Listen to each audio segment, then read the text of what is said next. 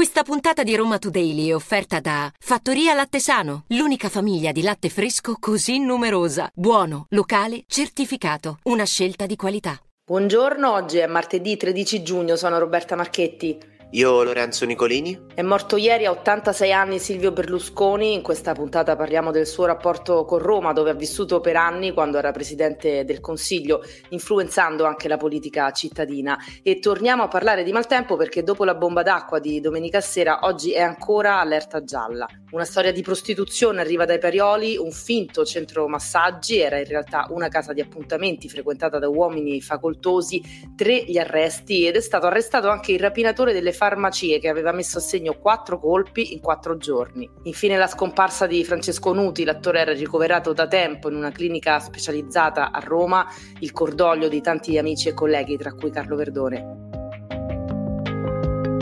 Roma Today, la rassegna stampa di Roma Today con Roberta Marchetti e Lorenzo Nicolini. Partiamo dalla notizia che ieri ha lasciato sbigottita l'Italia intera. Silvio Berlusconi è morto a 86 anni, 4 volte presidente del Consiglio, fondatore di Fininvest, poi diventata Mediaset, ha rivoluzionato la TV italiana, presidente del Milan, imprenditore edile, era sicuramente un simbolo di Milano dove è nato e cresciuto, ma nel corso degli anni ha lasciato il segno anche a Roma dove ha vissuto, soprattutto negli anni in cui appunto era premier e non solo ha governato nei palazzi romani del potere, ma ha influenzato anche la politica cittadina nel corso degli anni e reso celebri alcuni locali e ristoranti. Nel 1993, ad esempio, che era l'anno prima della sua discesa politica, che poi è diventata subito un'ascesa con l'incredibile vittoria del 94 contro Achille Occhetto, suggeriva ad esempio di votare Francesco Fini come nuovo sindaco di Roma invece che Francesco Rutelli. Nel 2006 riuscì a far eleggere Gianni Alemanno e fu fondamentale per la vittoria di Renata Polverini alle regionali del Lazio nel 2010, quando appunto l'ex sindacalista divenne presidente della regione Lazio. Stroncò invece la nomina di Giorgia Meloni come candidata a sindaca di Roma ai tempi del boom del Movimento 5 Stelle, era il 2016, e alla fine quell'anno vinse Virginia Raggi al ballottaggio con Giachetti. Queste le sue principali imprese politiche in città, ma vediamo adesso i luoghi simbolo di Berlusconi a Roma. Sicuramente Palazzo Grazioli, che è stata la sua prima residenza romana, a 2 passi dal Senato e dalla Camera, 2 piani in pieno centro storico, in affitto a un costo di 480.000 euro l'anno, ed era un ritrovo poi anche di ministri. Giorgia Meloni in un'intervista ieri ha detto che c'era una sorta di parlamentino all'interno di Palazzo Grazioli, dove appunto Berlusconi si ritrovava con i suoi collaboratori politici, ma anche con i ministri dei suoi governi. Berlusconi l'affittò nel 96, la lasciò nel 2020 spostandosi a Villa Grande sulla Appia Antica. Villa Grande era casa del regista Franco Zeffirelli che Berlusconi acquistò nel 2001 lasciandogliela in comodato d'uso. E Berlusconi amava, come ben sappiamo, anche la vita romana e le cene in compagnia. Non era difficile incontrarlo in alcuni dei ristoranti più conosciuti della città, come Baghetto al Ghetto Ebraico, il Palato di Alfredo che aprì a via Metastasio il suo maggiordomo di fiducia, e spesso andava anche da Checco dello Scapicollo sulla Laurentina. E ora cambiamo decisamente argomento, voltiamo pagina e passiamo all'attualità. Cosa c'è di più attuale del meteo, anzi del maltempo, perché a Roma ormai possiamo dire c'è un clima che sembra quello del sud-est asiatico, belle giornate che da un momento all'altro si trasformano in giornate che possono regalare, per così dire, insomma usiamo un piccolissimo eufemismo, acquazzoni come quelli che di fatto sia lunedì che domenica hanno messo in ginocchio quadranti della città, soprattutto nella zona della periferia est, ma anche in zone un po' più centrali come Centocelle, Pigneto, giusto per citare un paio di quartieri. Ieri anche nella zona di Roma Nord si sono verificati disagi. C'è un video, se vogliamo, anche iconico che circola sul web dove un rider sulla via Tiburtina cerca di stappare i tombini a mani nude, è stato citato anche ieri proprio da te Roberta durante l'episodio di lunedì di Roma Today. Beh, la regione Lazio ha addirittura inviato una nota ai sindaci e ai prefetti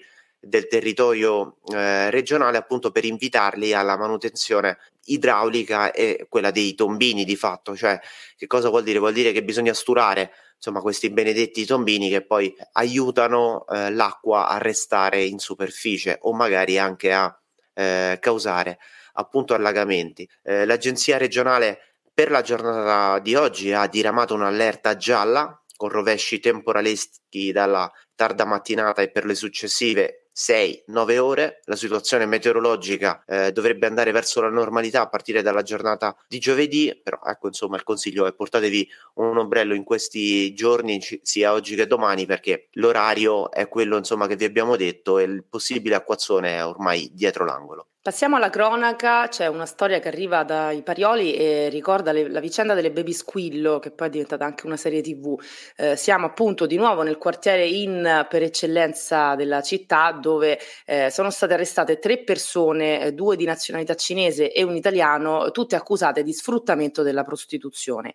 Dopo aver notato un continuo via vai di uomini all'interno di un facoltoso palazzo, i poliziotti del commissariato Villa Glori e delle Fiamme Gialle del terzo nucleo operativo hanno scoperto che all'interno di un appartamento ai Parioli, adesso sotto sequestro, era stata allestita una vera e propria casa di appuntamenti sotto le mentite spoglie di un centro massaggi. Quindi ecco, il solito centro massaggi, perché non è il primo caso che in realtà non è un centro massaggi ma ben altro.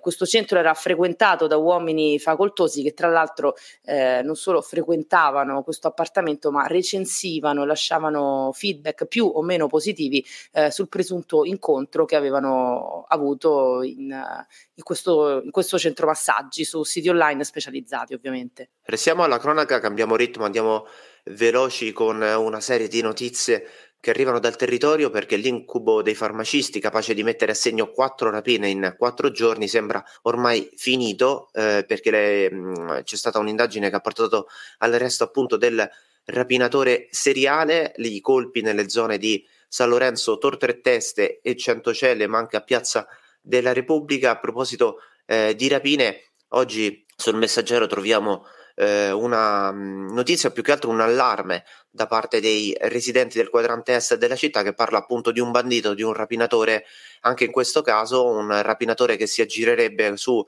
una Fiat Panda e inizierebbe insomma a rapinare sia persone che soprattutto negozianti nella zona del Tuscolano e del Casilino.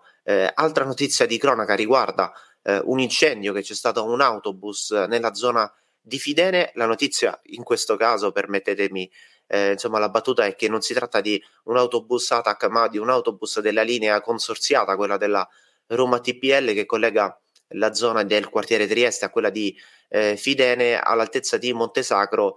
Nel pomeriggio del 12 giugno, quindi di ieri, è divampato un incendio che è stato per certi versi anche scenico, con un'alta colonna di fumo. Si sono sentite anche esplosioni di finestrini e di pneumatici. Fortunatamente nessuno è rimasto ferito. Chiudiamo poi la pagina della cronaca con una notizia che arriva dalla cronaca giudiziaria, perché il Tribunale Vaticano ha condannato a 9 mesi con pena sospesa 2 attivisti di Ultima Generazione che lo scorso agosto si incollarono alla statua del Laoconte all'interno dei musei vaticani. Ricordate insomma una delle tante proteste di Ultima Generazione, con questi attivisti che di fatto misero della colla sulle loro mani e si incollarono alla statua. I 2 attivisti devono pagare anche una multa di 1.500 euro per il reato di danneggiamento e altre 120 per quello di trasgressione. Una terza attivista è stata condannata a un'altra multa di 120 euro. Tutti gli imputati, compresi anche altri di Ultima Generazione, dovranno risarcire il museo e sostenere spese per un totale di 28.000 euro. Questa potrebbe essere anche una di quelle sentenze che potrebbe fare giurisprudenza. Torniamo adesso a parlare di rifiuti, un argomento quasi quotidiano in questo podcast, vista l'emergenza in cui ci troviamo. Ieri vi avevamo parlato delle scuse del sindaco Gualtieri sull'emergenza rifiuti e la sua spiegazione del perché da 2 settimane in diversi quartieri della città non passano i camion dell'AMA. Gualtieri aveva spiegato appunto che c'erano stati dei problemi di manutenzione dei camion finora esternalizzati esternalizzati e quindi stanno internalizzando la manutenzione, appunto si è scusato per questo, ammettendo che la situazione rifiuti è arrivata quasi al collasso nella città. C'è stato invece un dietrofront del sindaco che ha negato l'esistenza dell'emergenza rifiuti, è stata ingigantita dalla stampa, ha detto Gualtieri a Radio 24, nessuna emergenza rifiuti, siamo solo in un processo di miglioramento e trasformazione. In realtà, come ho detto poco fa, molte zone della città sono sporchissime, cassonetti stracolmi, strade appiccicose per la presenza di rifiuti, e una discarica, seppur temporanea, lo è diventato in questi giorni il TMB di Roccacencia, l'impianto di trattamento meccanico dei rifiuti chiuso dal sindaco, ma nell'emergenza appunto utilizzato come fossa per i rifiuti che durante il weekend non possono lasciare Roma. Questo è un problema che si aggiunge agli altri, quello del carico di immondizia extra del lunedì, dopo che sabato e domenica, a causa degli impianti chiusi, si ferma completamente il trattamento dei rifiuti. Parliamo adesso di una vicenda che, se vogliamo, potrebbe essere anche iconica per alcune foto che sono state diffuse da OIPA, che è l'Organizzazione Internazionale di Protezione Animali, perché il laghetto di Villa Pamphili, uno dei più storici di Roma, starebbe scomparendo. Almeno questo è l'allarme, appunto, che lancia all'organizzazione che protegge gli animali, perché le sponde sono aride, i canali sono ricoperti di fango. È una situazione che spesso si ripete, appunto, non è la prima volta che OIPA lancia questo allarme. È uno scenario che è a rischio per tutti gli animali che potrebbero morire. Lì nel laghetto di Villa Pamphili ci sono diverse specie di volatili, ma anche tartarughe e qualche pesce. Secondo OIPA insomma c'è un allarme talmente tanto concreto che è stata mandata una missiva al sindaco Gualtieri e anche all'assessore all'ambiente Alfonsi, affinché si intervenga al più presto anche per evitare il peggio. Dov'è il comune, si chiedono appunto gli amanti degli animali e della natura. Non è la prima volta, anche l'estate scorsa, con il periodo in cui non ha piovuto, OIPA si era fatta sentire, e effettivamente, insomma, con questo tempo che è molto particolare, come vi abbiamo detto in apertura di trasmissione, il rischio c'è secondo OIPA, e quindi il comune dovrebbe fare qualcosa anche per quanto riguarda il drenaggio e soprattutto per la difesa delle specie animali che popolano il laghetto di Villa Pamphili. Era toscano, ma a Roma lo aveva adottato da tempo. Parlo di Francesco Nuti, che è morto ieri all'età di 68 anni dopo una lunga malattia. Nuti era ricoverato da tempo in una clinica romana specializzata, seguito dalla figlia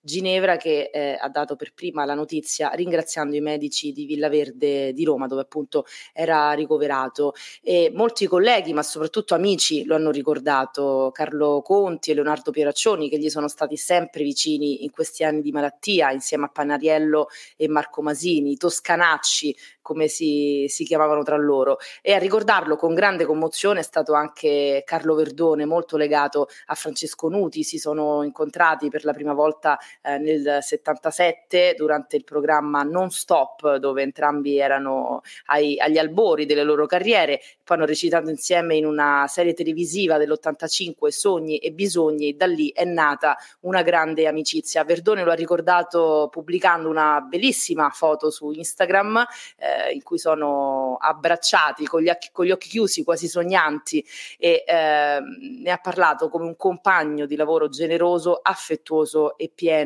di talento. Sarai sempre nei miei migliori ricordi, ha scritto Carlo Verdone. E veramente con Francesco Nuti se ne va un grande, non solo del cinema italiano, ma dello spettacolo in generale. Lo ricordiamo con i Giancattivi, lo storico trio cabarettistico di cui faceva parte insieme ad Atina Cenci e Alessandro Benvenuti. Ricordiamo il David di Donatello, il Nastro d'Argento come miglior attore protagonista. Insomma, Francesco Nuti è stato davvero un grande del nostro cinema, e in molti, Lorenzo, ieri sui social hanno fatto notare che questo artista, sempre sfortunato negli ultimi anni, perché lo ricordiamo Nel 2006 ha avuto una brutta caduta domestica che gli ha provocato un ematoma cranico e da lì anno dopo anno è peggiorato, e hanno ricordato appunto sui social che questa sfortuna forse è stata anche una sfortuna nel giorno in cui è morto, perché molti hanno fatto notare che, essendo morto lo stesso giorno di Silvio Berlusconi, non ha avuto la stessa risonanza mediatica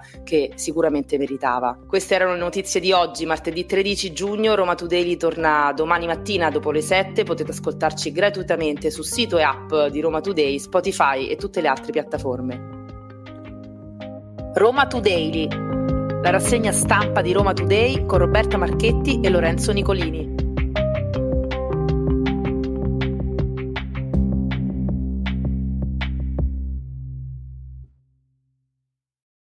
Questa puntata di Roma Today è stata offerta da Fattoria Lattesano, l'unica famiglia di latte fresco così numerosa. Buono, locale, certificato. Una scelta di qualità.